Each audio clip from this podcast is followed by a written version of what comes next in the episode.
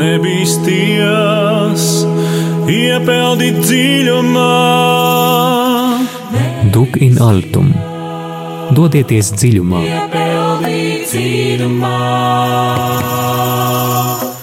ēterā Rīgas augstākā reliģijas zinātņu institūta raidījums. Nebīsties. Lai ir slavēts Jēzus Kristus. mūžīgi mūžos slavēts. Studijā esam mēs, asociētā profesora teoloģijā Baiva Brūdere un es, asociētā profesora filozofijā Māra Kijope. Mūsu raidījuma temats šodien par iekšējo brīvību. Vispirms nosaukšu tāruņu numurs, pa kuriem varat zvanīt, vai arī uh, sūtīt jautājumus vai komentārus izziņā. Tātad izziņā numurs ir 266 77 272. Ā, Zvaniem studijā 67, 969, 131. Var arī sūtīt e-pastu studija eta rml.lv.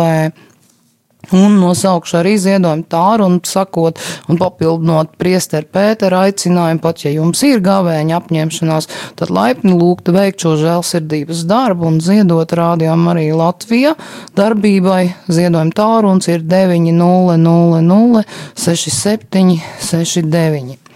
Un tagad pie temata par iekšējo brīvību. Tas likums sakarīgi un loģiski izriet no visu, ko esam runājuši šajā pavasara sezonā, un mūsu uzmanības centrā bija cilvēka iekšējā dzīve.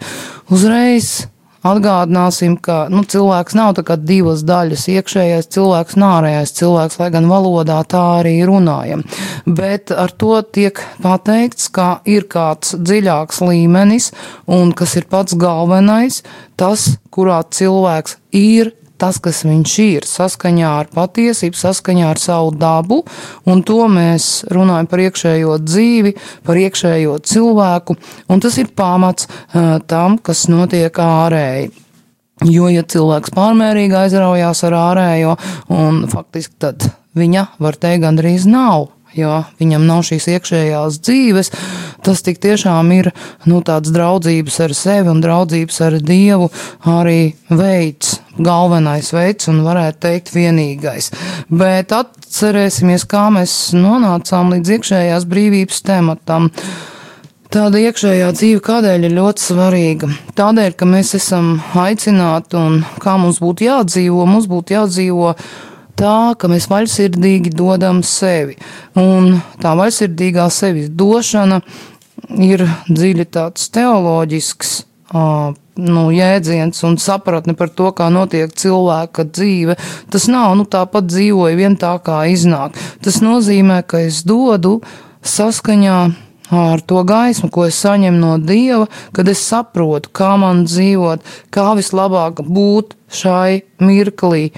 Un, jo es dodu, jo man palielinās sapratne, un es saprotu aizvien lielākā mērā, ko nozīmē dot.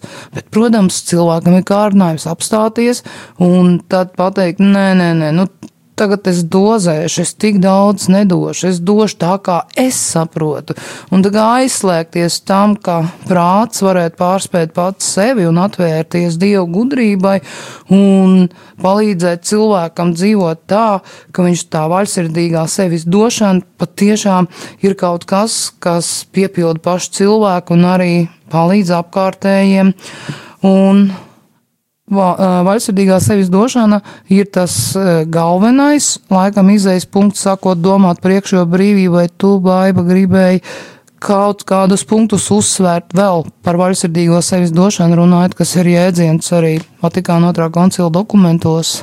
Es gribētu uzsvērt to, ka, ja mēs tiešām pūlamies sevi dot vaļsirdīgi saskaņā ar to, ko Dievs mums jau ir atklājis, tad šī sevis došana patiešām pamazām un arvien vairāk kļūst par mūsu iekšējo prasību.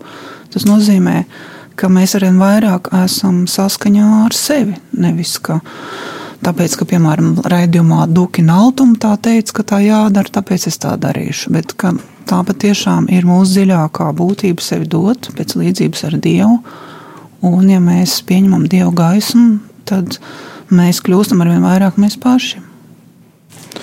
Un šī vaļsirdīgā sevis došana arī liek mums uh, domāt par to, kāpēc mums jāizvēlas. Šeit atkal ieskanās izvēles temats, kāpēc mums jāizvēlās tie labumi, par kuriem runā Kvīns Toms attiecībā uz mūsu kā personas draudzību pašiem ar sevi. Jā? Tātad tie labumi mums ir Dieva dot, un mēs viņus varam izvēlēties. Mums ir jāstrādā arī, lai pie viņiem tiktu, bet uh, tā problēma ir, ka pasaule piedāvā. Nu, viņi tūlīt piedāvā dažādas piedāvājumus. Tā kā teikt, svētais Jānis Pāvils II, kura aiziešana mūžībā atcerējamies 2. aprīlī. Viņš teica grāmatā pārkāpjot cerības slieksni, kā pasaules terapijas nepalīdzēs. Un tas, ko dod pasauli, ir tieši pasaules terapijas. Tātad, lūk, tev taču viss tiek piedāvāts, lai būtu lielāks komforts, lielāks labums. Un jo tu vairāk to pieņem, jo tu vairāk atsvešinies no sevis, un jo tu mazāk spēj sev dot, tāds paradoks, kāpēc cilvēks neizvēlas patiesos labumus. Nu, arī kārdinātājs ir iesaistīts šajā cilvēka ceļā uz pilnību, kā tam vajadzētu būt. Un faktiski tas, kas no viņa puses ir vislielākā viltība, mēs varētu secināt tā, ka kārdinātājs kārdina gribēt kaut ko citu. Nevis vispār negribēt, bet gribēt kaut ko citu. Nevis patieso labumu? Nevis patieso labumu, nevis to, kas veicina dziļu cilvēcību, cilvēciskumu, kuru grib uzturēt mūsos dievs. Jo cilvēks taču ir būtne attiecībās, būtne no dieva, kā uzsver baznīcas maģistrāris. Tad cilvēks ir aicināts ieklausīties sevi klusumā, arvien vairāk mēģināt saprast šīs dvēseles iekšējās kustības, kas notiek viņā emociju līmenī, gribas, prāta līmenī, bet kārdinātājs tātad arī izmantojot patērētāju sabiedrības virzību, virz mūs prom no tā visa. Bet tas bieži vien ir, ka cilvēkiem paliek bail. Mēs tikko runājām, kā notiek klusuma rekolekcijās, ja nav bijusi tāda iepriekšēja pieredze, vai vispār, ja cilvēks nokļūst, arī jauni cilvēki nokļūst klusumā um, nespēja tur ilgstoši uzturēties. Arī nobrieduši cilvēki bieži vien nevēlas dzirdēt, jo viņi nezina šo savu iekšējo nu, norises, jo viņi nezina, kā tikt ar to galā. Viņi tās dvēseles kustības, viņi baidās, viņi nepazīst un negrib pazīt, lai gan svētais Jānis Pāvils II saka enciklikā Fides et Ratio, ka šis aicinājums izzini sevi nu, tas raksturo cilvēku. Cilvēks vienīgā būtne, kas atšķiras no citām ar to, kā viņi var sevi izzināt. Un tu šai sakarā runāji par franču teoloģiju, filozofu un pedagoģi Anīli Diku, kurā sniedza konferences, kur viņi runāja, ka no mazām dienām ir jāieaudzina cilvēkam spēja būt ar sevi, būt klusumā, pazīt savas dvēseles kustības. Jā, bet piebilstot to, ko tu teici par, piemēram, klusuma rekolekcijām, mums arī ir jāsaprot, ka mēs jau ejam tajā klusumā, nevis lai pabūtu kaut kādā tukšumā, bet mēs ļaujamies Dieva vārdam, mēs ļaujamies svētā gara vadībai, un tas ir ļoti svarīgi, jo vairāk mēs to darīsim ikdienā, kā piemēram uz to aicina īpaši jēzuītu garīgums ar garīgajiem vingrinājumiem, jo arī mēs šajā klusumā radīsim tiešām tādu auglīgu sadarbību ar Dievu un būsim atvērti tām žēlstībām, ko Viņš mums tajā laikā klusumā vēlas dot. Pat ja tas um, nevienmēr ir tāds ļoti komfortabls process, kā tu minēji. Jā, man ienāca prātā arī, ka tu runāji par to cilvēciskumu, ka aizvien lielākā mērā būt cilvēkam un sevišķi gavēņu laikā, sevišķi jau šajās divās nedēļās, uh, tojoties uh, lieldienām Un iestājoties klusē nedēļu, mēs atceramies nu, šo no Avils Terēzes arī aprakstīto pieredzi, kas man savulaik dziļi uzrunā, ka Jēzus svētā cilvēcība ir tā, kuru Avils Terēzi iepazina, un caur šo svēto cilvēcību cilvēks var doties Dievam. Ja tad Jēzus ir patiesa Dievs un patiesa cilvēks, bet tieši šī svētā cilvēcība ir kaut kas, kas laikam, nu, varbūt mūsu laikmetā gandrīz, ka izvirzās nu, arī tādā vienā no priekšplāniem garīgā dzīvē, nu, saprast, kas ir cilvēcība, pēc Jēzus svētās cilvēcības. Mēs to vairs nesprotam, mums nav apetītes dzīvot saskaņā ar savu dabu, saskaņā ar savu augsto cieņu, vai arī tas ir pārspīlējums? Nē, tas nekādā gadījumā nav pārspīlējums, un tāpēc arī pēc brīža runājot tā mm, struktūrā un sistemātiski par iekšējo brīvību, mēs pievērsīsimies šim jautājumam. Un es ceru, ka pietiks laika arī kaut mazliet pieskarties klusējai nedēļai, ko tā mums dod priekšiekšējās brīvības. Un Jēzus cilvēciskumu iepazīšanas, kādēļ baznīca katru gadu mums dod šo tik sveitīgo liturģisko laiku. Jā, tad par iekšējo brīvību jau pārējām un runāsim pēc muzikālās pauzes. Muzikālajā pauzē dzirdēsim Imants Kalniņa dziesmu, brīvības dziesmu, ko izpildīja Zikfrīds Muktu Pāvels. Tā ir no izrādes Brēmenes muzikanti.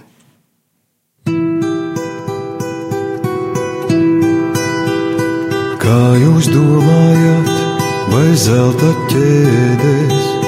Maigāk rokas, vieglāk kājas slēdz. Kā jūs domājat, kādēļ no sprostiem projām ieslodzītie putni vēlās bēgt? Tā ir brīvība, kas dārgākā par sauli Tās ir ilgas, kas no sprostiem ārā sauc. Tā ir laime pamosties no dziesmām, rīta vēju sveikt, kas rasu zālē trauc.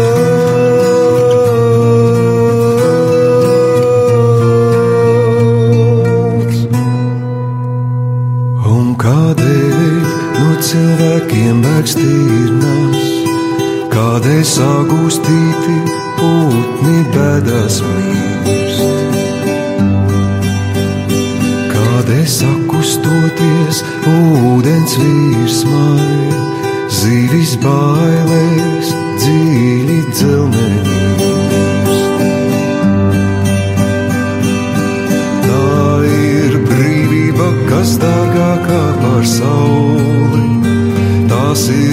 ilgas, kas no sprostiem ārā sauc. Tā ir laime pamosties no dziesmām. Rītā vēju sveikt, kas rasu zālē trauc. Tā ir brīvība, kas dārgākā par sauli. Tās ir ilgas, kas no sprostiem ārā sauc.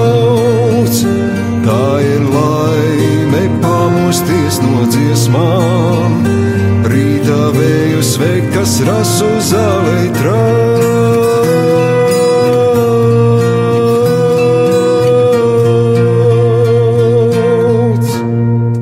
Dukina Altum, dodieties dziļumā Rīgas augstākā reliģijas zinātņu institūta raidījums Rādio Marija ēterā.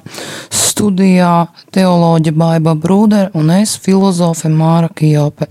Tagad runājam par iekšējo brīvību. Jāteic godīgi, ka tas ir viens no tādiem izaicinošākiem tematiem, jo filozofija maz ko var, mūsdienu filozofija maz ko var pateikt par brīvību. Bieži vien filozofi drīzāk savā skepticismā teiks, ka brīvības temats nu, ir diezgan mākslīgs temats, tāpēc, ka par brīvību runā nu, pirms vēlēšanām vai kaut kādas konjunktūras dēļ, ka brīvība pat ir ilūzija.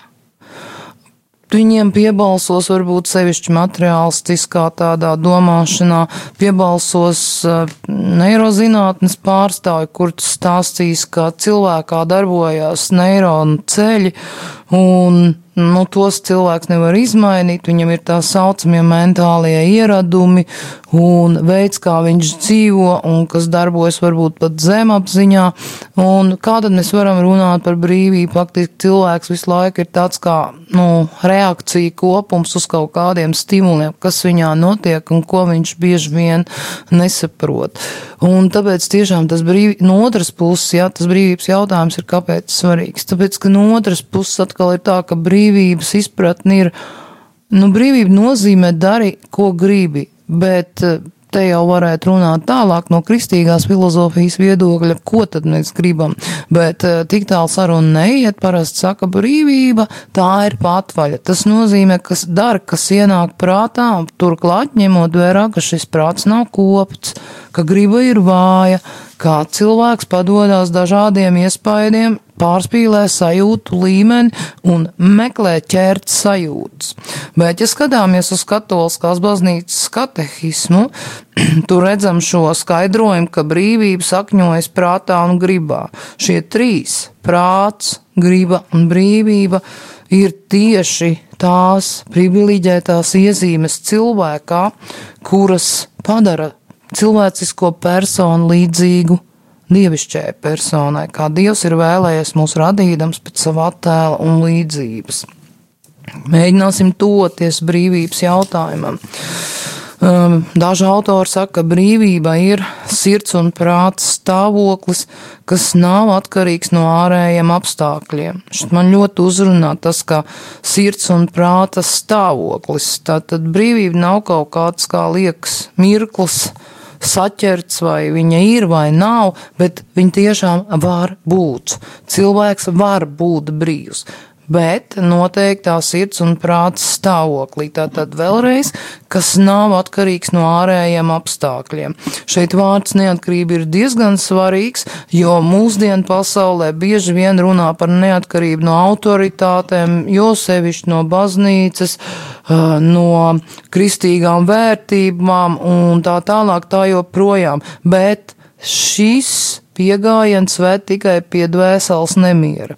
Turpretī patiesā neatkarība ir tiešām, ka es neesmu atkarīga no cilvēku viedokļiem, no apstākļiem, no mēdīju spiedienu, no aizspriedumiem, no stereotipiem, no politikas, no dažādiem citiem nu, nesakārtotiem faktoriem. Ko nozīmē neatkarība šajā gadījumā?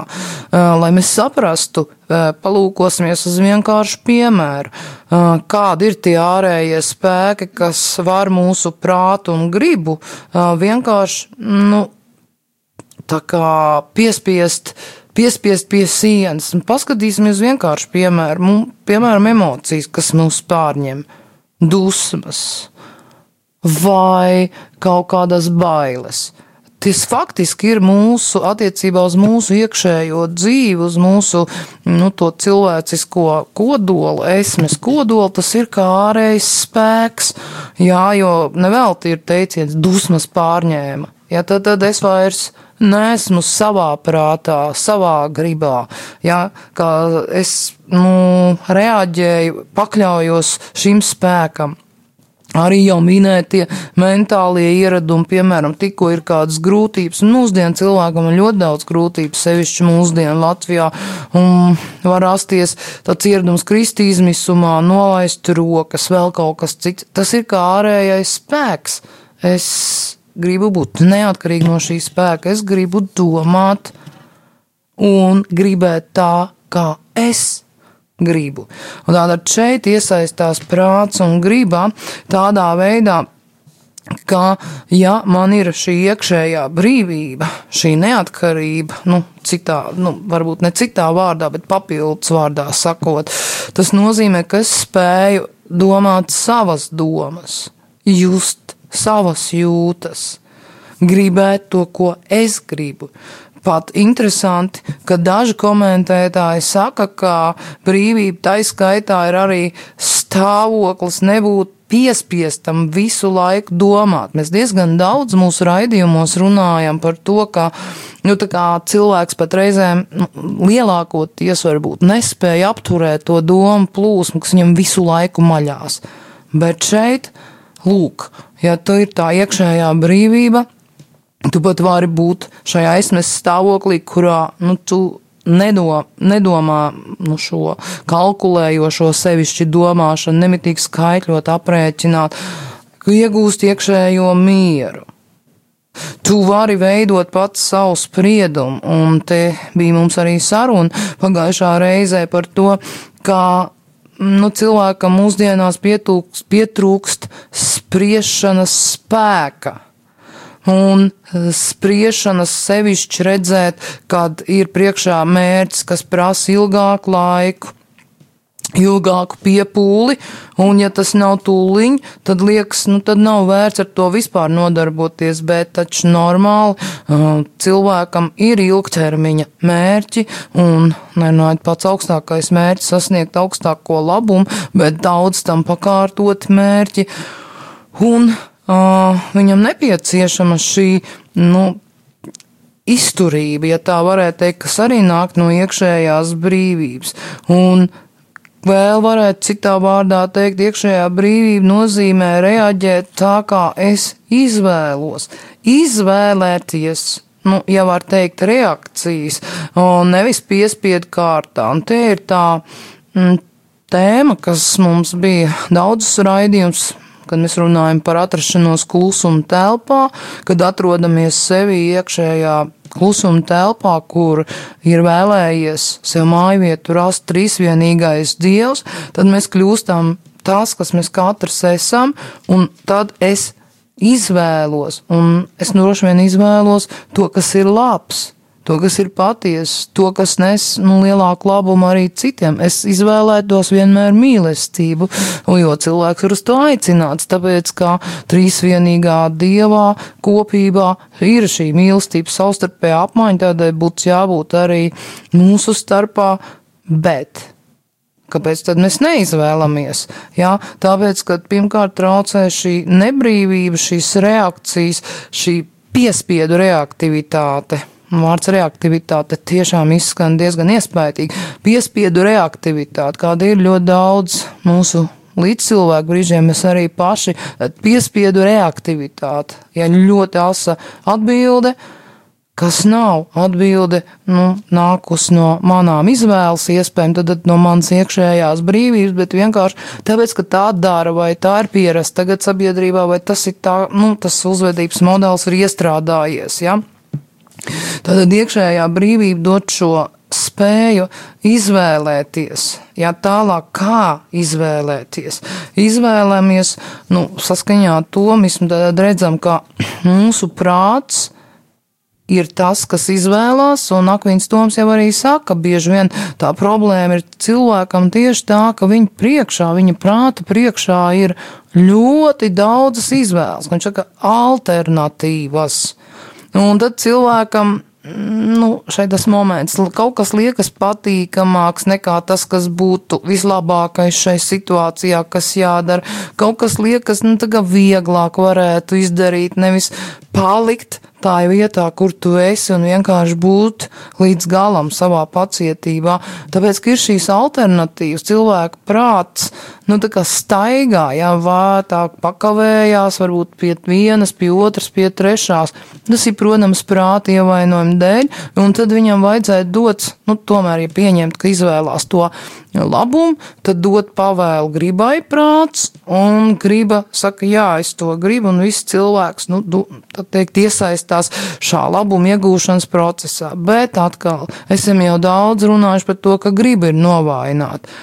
Tad vienmēr vajadzētu paturēt prātā, ka Jā, ka prāts un griba uh, un brīvība, uh, nu, viņi savstarpēji lieliski sadarbojas un ir saistīti, bet Bet kas ir pats galvenais? Ka cilvēka prātam, kā tādam, ir vajadzīga dievišķa autoritāte. Cilvēka prātam, tam lūk, komandu tiltiņam, ja tā varētu teikt, cilvēkā ir cilvēka dvēseles daļā, intelektīvajā daļā esošajai spējai, ko mēs saucam par prātu, Ja? Viņam ir vajadzīgs būt svētīgam prātam, jo neviens cilvēks nav dievs. Un pat ne eņģēls. Viņš nevar būt izlasījis visas pasaules informācijas, lai pieņemtu superkompetentu lēmumu. Pat ja tā, tā būtu, viņam tomēr ir kaislības. Uh, ievainojumi, emocionāli satricinājumi, kas traucē vienkārši traucē prātam skaidri domāt. Tad, ko darīt? Tad, vēlreiz, es atzīstu dievišķo autoritāti. Es lūdzu Dievu palīdzību un gaismu savam prātam. Un tad, jā, tad prāts var pārvarēt kā, dievu žēlastību. Nu, nu, aizmālē, nē, nu, kā to pareizi varētu teikt, tā kā aizpilda tos, eh, nu, nogludina, ja tos ievainojums, tās, tos, mm, nu, caurumus prātā, ja vēlties, ja, un, un dot, ja to garīgo redzēšanu tādu, ka prāts redz, kā ir jārīkojas, un tad dot pareizo pavēlu gribai. Tāpēc vienmēr šeit, nu, mēs nonākam atkal pie jau kādreiz runātā svētīgā prāta temata, ka tāda un tikai tad prāts nu, tā pārvar to savu ievainotību un uh, kļūst par patiesu, ja tādu skaidras, pareizas, labas izvēles izvēlētāju un attiecīgi arī mudina gribu. Un tad cilvēks arī var pieslēgties ar e, prātu un gribu tiešām brīvai izvēlei. Ja tā tad, ja nav, ja nav šīs saistības ar Dievu, ja nav šīs pakļaušanās, apzināts pakļaušanās dievišķai autoritātei, starp citu, kā arī nu, citā veidā mēdz definēt, kas ir ticība, ja tai prāts spēja pakļauties dievišķai autoritātei, neredzamajai patiesībai, ko mums atklāja Dievs. Protams, ir vēl citi raksturojumi ticībai, bet viens ir šīs, jā. Tātad cilvēks tad nekad nevarēs būt brīvs. Nu, viņš nevar vienkārši pēc, pats pēc savas gribas būt brīvs. Es varu klaigāt, cik es gribu, esmu brīvs, esmu brīvs, bet es varu būt brīva vienīgi, paklausot dieva gribai. Tad ar prātu es izvēlēšos, redzēšu tai garīgajā gaismā, kā lietas ir, tātad patiesību. Un ar savu gribu es nu, patiesībā arī nevēlēšos neko citu nekā dieva gribu. Jo Nākot uz šo raidījumu, es tomēr domāju, par, nu kā, bet brīvība, ja? Nu, bet brīvība, kas tad tā pa brīvību, ka es nevaru izvēlēties darīt, ko es gribu, ko gribu, to dara. Nu, ja tā nav, tad tā nav brīvība. Jā, bet tā griba jau vairs negrib darīt neko citu, kā tikai labo, to, kas iepriecina Dievu. Nu, tā, tā tad brīvība, varētu teikt, ir brīvība darīt labo. Jā, tātad es jums piedāvāju šīs pārdomas. Tagad gribētu lūdzu, Baiba, lai tu viņus turpini vai, vai apstrādā vai pakomentē. Jā, tas bija ļoti bagātīgi un īstenībā, lai apstrādātu tā kā tu teici, mm, īstenībā ir daudzas domas, kur man gribētos pakomentēt, bet uh, varbūt, ka labāk sākt ar kaut ko vienkāršāku. Es nosaukšu tās, kas man ļoti uzrunāja, ja, ko tu Jā. minēji. Tās bija, mm, kā daudzi saka par brīvību, ka tā tomēr ir ilūzija. Ja? Un mēs pieskarsimies šim jautājumam, kādā nozīmē mēs tam varētu un kādā nevarētu piekrist. Ja? Tad tu runāji par piespiedu reaktivitāti. Jā, ja? jā. Šis ir ārkārtīgi svarīgs aspekts, kuram arī vajadzētu pieskarties. Un tad par to alternatīvu izvērtēšanu. Tas arī, protams, ļoti svarīgs aspekts pie brīvības un iekšējās brīvības. Un tad man ārkārtīgi patika nu, šīs pārdomas par to, ka dažiem negribētos būt piespiestiem visu laiku domāt ar prātu, ja? kas ir ļoti interesanta doma un kas man vedina mm, iesaistīties tajā apgalvojumā, ko Klaus Hemerle ir teicis, aicinot domāt par prātu divos līmeņos. Un varbūt es pateikšu šo viņa apgalvojumu, un tad iesim pēc kārtas par to, ko teoloģija Jā. mums sniedz, bet tādiem vienkāršiem vārdiem. Jā, tātad, Jā nebūt piespiestam visu laiku domāt. Tas no vienas puses izklausās tā savādi. Ja? Ja, jo mums šis prāts, mm. nu, ne, varētu teikt, tā nav dots tā, lai viņš kaut kādā burtiskā nozīmē atslēgtos. Bet, kā jau es teicu, Klaus Hemmerle runā par to, ka ir tāds prāta līmenis, kas ir tverošais prāts, kad prāts tiecas tvert.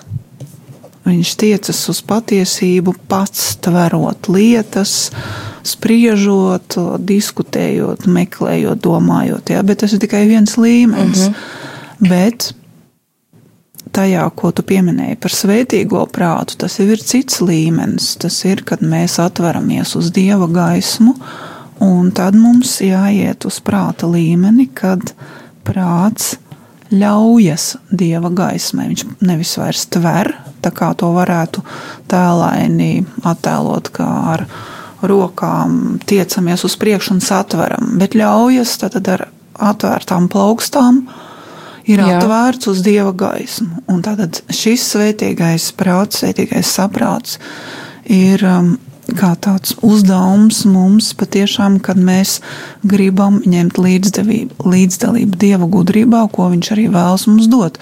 Un te mums ir jāsāk pamazām vienkāršiem vārdiem runāt par šo mm, realitāti, kas varbūt ar tādā pirmā acu uzmetienā izklausīsies ļoti sarežģīta, ka cilvēks ir participēta būtne. Tā tāda līdzdalīga līdzdalīga būtne. Jā, Kā, tad, kamā līdzdalīga, kur līdzdalīga? Nu jā, mēģināsim tagad šādi iet uz priekšu. Tātad, ko tas nozīmē? Vienkārši sakot, tas nozīmē, ka cilvēks ir nevis pats no sevis, nevis ir savas esmes avots, bet gan saņem līdzdalību esmēm. No kā saņem, kā tu jautāji? No, augstākās esamības, teikt, metafizikā. Jā, no tā, kurš ir pats no sevis. Ja tikko mēs teicām, cilvēks nav pats no sevis, bet no tā, kurš ir pats no sevis, no dieva. Un kur saņem, arī mums ļoti svarīgi būtu uzsvērt attiecībās ar Dievu, kas ir manas esmas avots. Un tad mums jāsaprot, ka cik svarīgi ir tas, ka šīs ir avota attiecības. Un viss tas, ko tu iepriekš minēji, tad kļūst skaidrāks. Lūk, tā tad spēja un vēlēšanās, atvērtība attiecībām ar savu avotu, spēja saņemt no dieva ir vitāli svarīga cilvēkam, un tas ir tieši saistīts ar mūsu brīvību, ar iekšējo brīvību. Kāpēc? Lai cilvēks vispār varētu dzīvot saskaņā ar sevi, ar savu es, būtību. Es īsti nesaprotu. Tātad mēs tā kā, tā kā nevarētu domāt, tā kā iegājies ir domāšanas veids parasti tāds, nu, sāk domāt pat filozofijā no tā, ka, lūk, esmu es, es konstatēju, esmu es cilvēks. Un tagad es izdomāju veidot vai nē participācijas, jeb līdzdalības attiecības dieva dzīvē. Bet šeit iznāk tā kā otrādi. Es saprotu, tātad šeit ir dāvāns jēdziens. Dievs dāvina jau to, ka mēs esam līdzdalīgi viņa dzīvē. Jebkurš pat tas, kas nu, pagriež viņam muguru, es te varu tikai izvēlēties, palielināt šo līdzdalību un vairāk iegūt līdzību viņu eh, vai nē. Jā, tieši tā. Un par to dāvanu mēs parunāsim vairāk. Bet, lai saprastu šo diskursu par dāvanu, tad tas nozīmē, ka dziļākā līmenī, ja mēs skatāmies, tad cilvēks ir būtne, kas dzīvo vispār pateicoties kopībai ar to, kas tev dod būt. Ja? Un tad mēs labāk saprotam, ka cilvēks ir būtne no dieva, būtne attiecībās, būtne, kas izvēlas, ja, kas ir brīva izvēlēties. Ja. Kā tu tikko teici, piemēram, pievērsties uh, savam avotam vai pagriezt viņam muguru. Ja? Un tieši šo aspektu, nu, teiksim, kā cilvēks, viņam ir iespēja izvēlēties. Tu jau pieminēji to, ka mūsu laika biedri visaugstāk vērtē to un uzsver. Ja? To arī uzsver Otrais Vatikānu koncils pastorālajā konstitūcijā par baznīcu gaudmetu spējas ir vesels numurs veltīts brīvībai. Tas ir 17. numurs. Un tajā arī ir teikts tas, ka laika biedri ļoti augstu vērtē brīvību, bet arī ir šeit runa par to, ka pastāv pārspīlējuma risks šo izvēli saprast kā tiesības gribēt darīt jebko, pat ļaunu.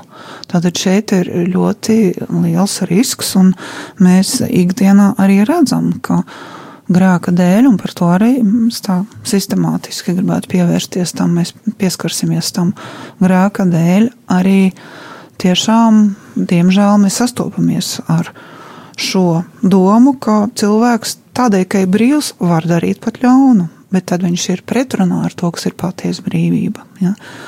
Tā tad tā būtu dramatiska pretruna ar cilvēku dziļo būtību būt labam, jo viņš ir radīts pēc dieva attēla un līdzības, bet dievs ir augstākais labums, kas sevi dod, kas sevi izplata, kā saka Akvīns Toms.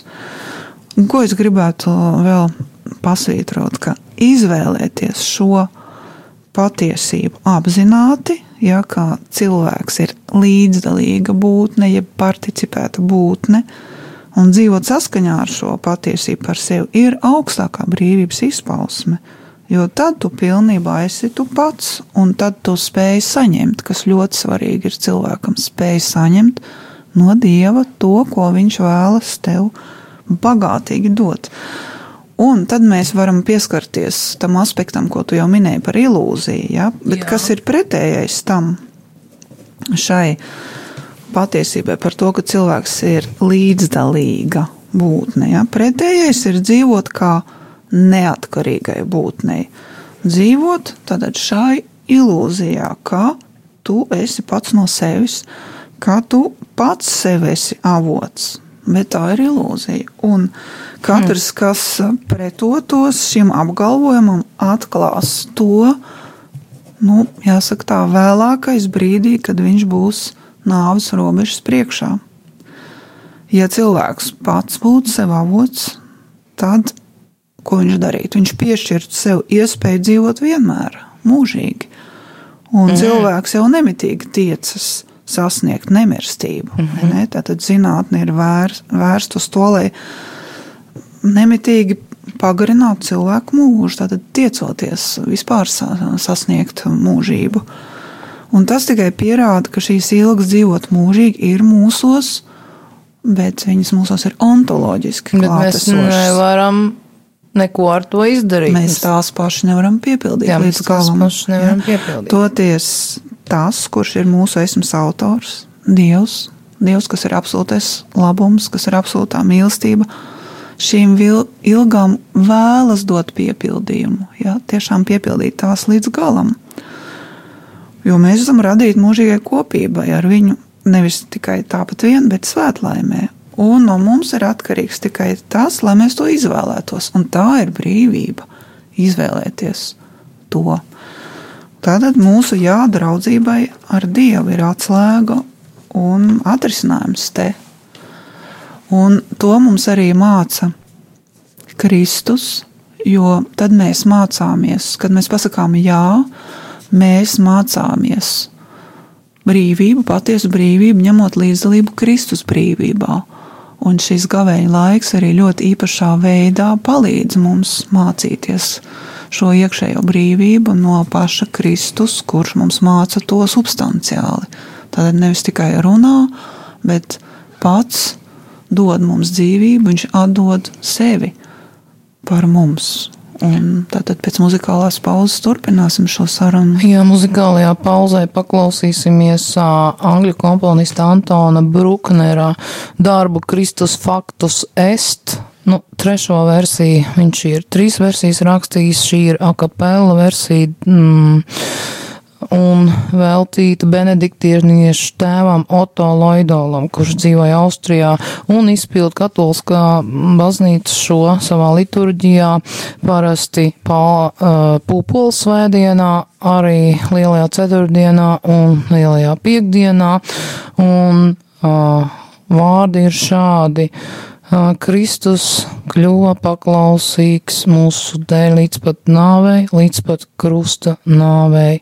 Tādēļ Dievs paaugstināja viņu un deva viņam vārdu, kas ir pāri visiem vārdiem.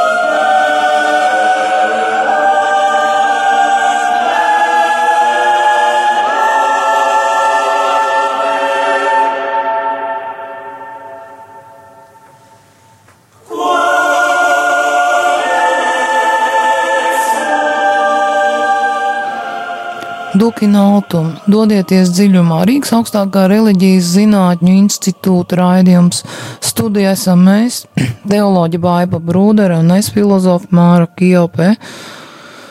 Numuru īsiņām 266, 77, 272, zvaniem 679, 691, 31. Turpinām sarunu par iekšējo brīvību un gribu, lai tu pakomentē, lūdzu, ka brīvība ir dāvana, jo bieži vien cilvēki nevērtē mūsdienās vai ir dāvanas. Jūs zināt, parasti jautājums ir, ko tad mēs varam vispār uzdāvināt, tiem jau viss ir, un bieži vien cilvēks arī domā, nu, man taču viss ir, nu, ko tad man vēl varētu uzdāvināt?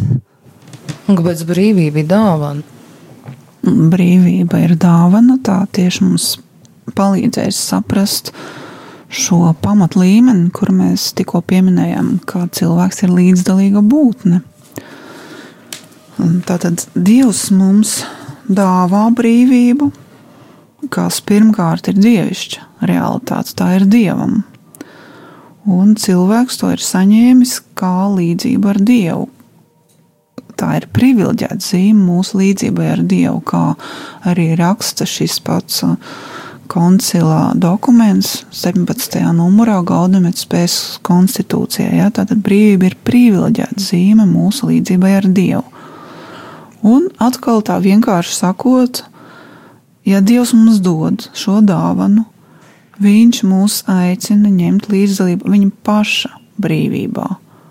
Kas mums jādara? Mums tikai jāvēlas tā pieņemt šī dāvana. Bet, lai pieņemtu šo dāvanu, kāds ir nosacījums, mums taču ir jāiepazīst šīs dāvanas būtība. Bet tas savukārt prasa pazīt šīs dāvanas devēju, pazīt Dievu. Un tās ir patiesībā ļoti vienkāršas sakarības, tikai viņas mums ir jāasimilē. Ja, bez tām mēs nevarēsim izprast, kas ir patiesa brīvība.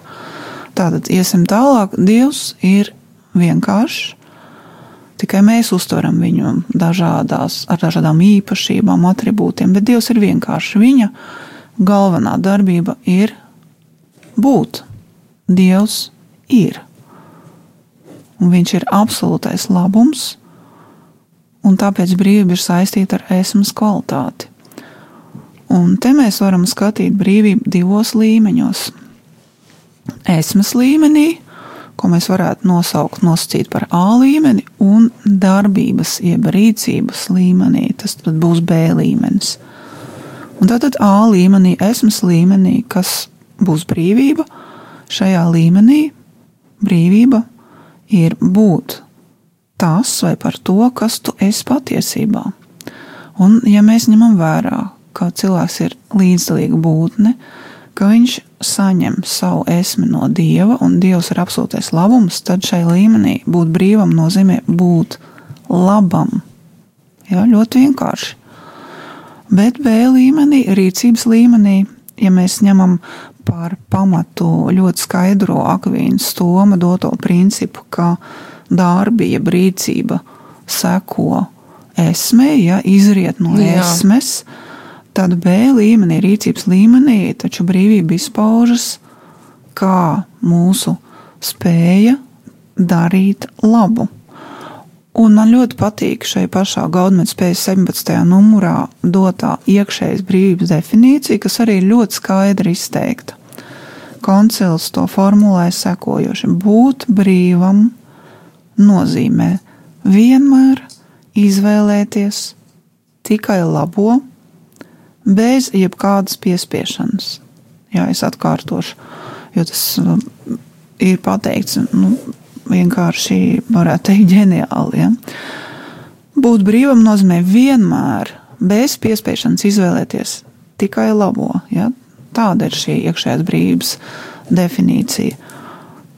Taču seko piebilde, ka bez dieva žēlstības cilvēks to vairs nespēja grēka seku dēļ.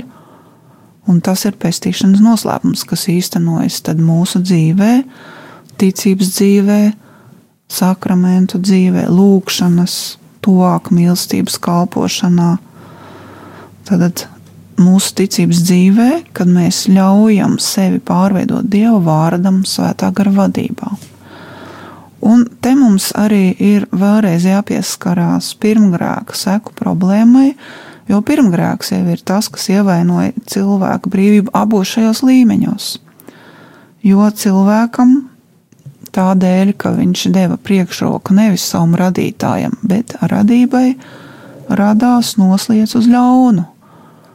Ja nevis dabiska virzība uz labu, kā tas būtu saskaņā ar brīvības dāvanu, bet noslēdz uz ļaunu, un diemžēl mēs ar to sastopamies ļoti bieži.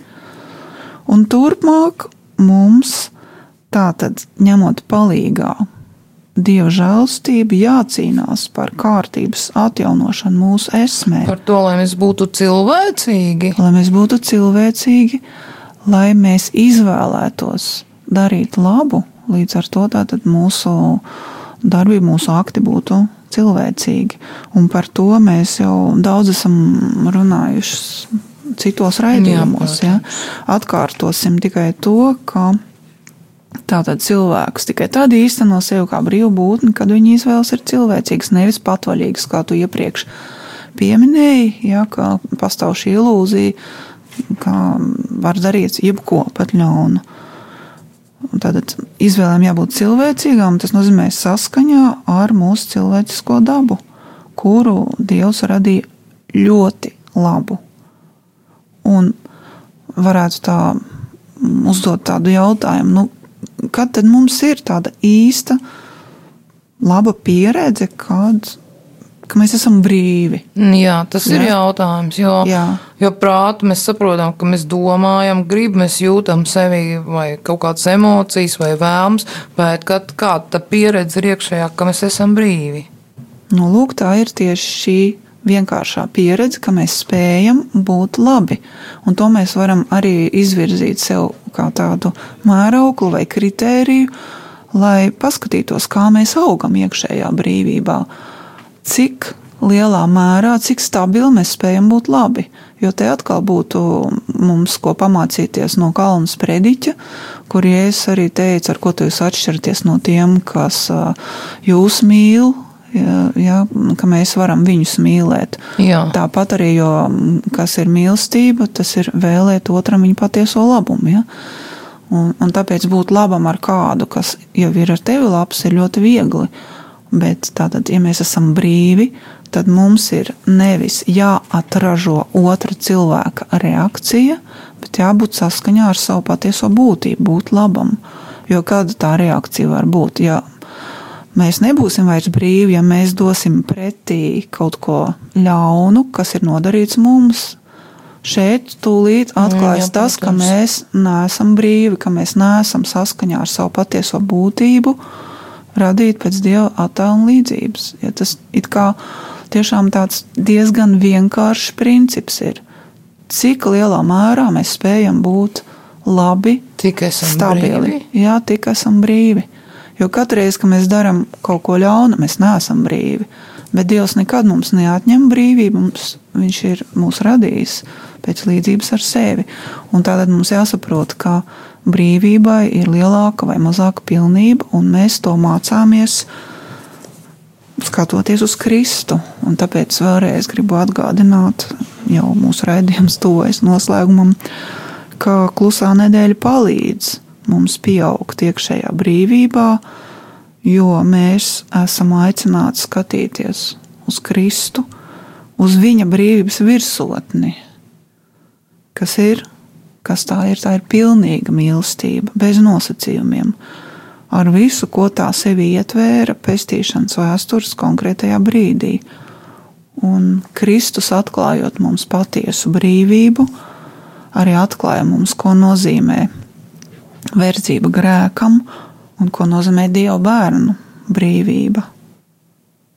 Un lūk, tātad mēs esam aicināti Es domāju, ka mēs to varam novēlēt gan mūsu dārgiem radioklausītājiem, gan arī sev pieņemt ar lielu atvērtību šo lieldienu nedēļas un lieldienu laika žēlastību, ko Kristus mums atklāja, atklājot savu mīlestības neprātu ja, un necīnīties pret Dievu, kas ir ļoti liels kārdinājums, cīnīties pret žēlstību, cīnīties pret Dievu prasībām, ko Viņš mums atklāja. Dažādā veidā, caur Dievu vārdu, ko mēs klausāmies, caur notikumiem, caur citiem cilvēkiem. Nu, lūk, cik lielā mērā mēs spējam būt labi. Lai tas ir tas mūsu novēlējums mums visiem, tuvojoties klusējai nedēļai. Jā, un atgādināsim vēl, kā par no tā visu, ko runājam, cik svarīgi ir patiešām nu, iepriecināt Dievu, o, svēto garu lūdzot, vēloties viņa vadību un viņa gaismu. Un šī lūkšana, ko tu lasīsi, lai mūs arī, arī stiprina šajā laikā līdz lieldienām. Jā, un es vēl gribētu tikai kā tādu mazu ievadu šajā lūkšanā pakomentēt, ka tā būs kardināla ņūmena lūkšana, kurā viņš dalās ar mums, stāstot par savas dzīves diviem posmiem, par vienu posmu, kur viņš pats gribēja visu izvēlēties, ka viņš tā saprata brīvību, un par šo otru posmu, kad viņš lūdz, lai Dievs viņu vada.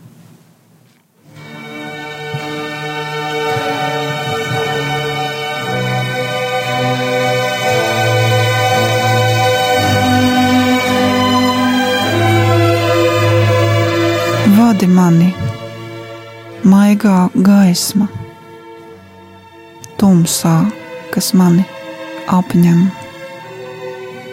Vadi mani.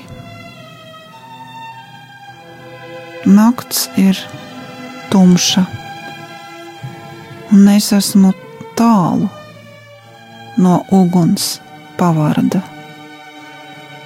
Vadi mani sargā manus soļus. Es nelūdzu redzēt tālumā, ar vienu soli man pietiks. Nevienmēr es biju tāds. Nevienmēr es lūdzu, lai tu mani vadītu. Man patika pašam izvēlēties.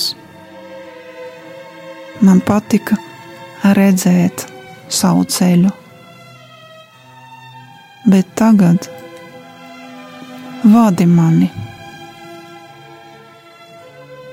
Agrāk man patika spoža dienas gaisma,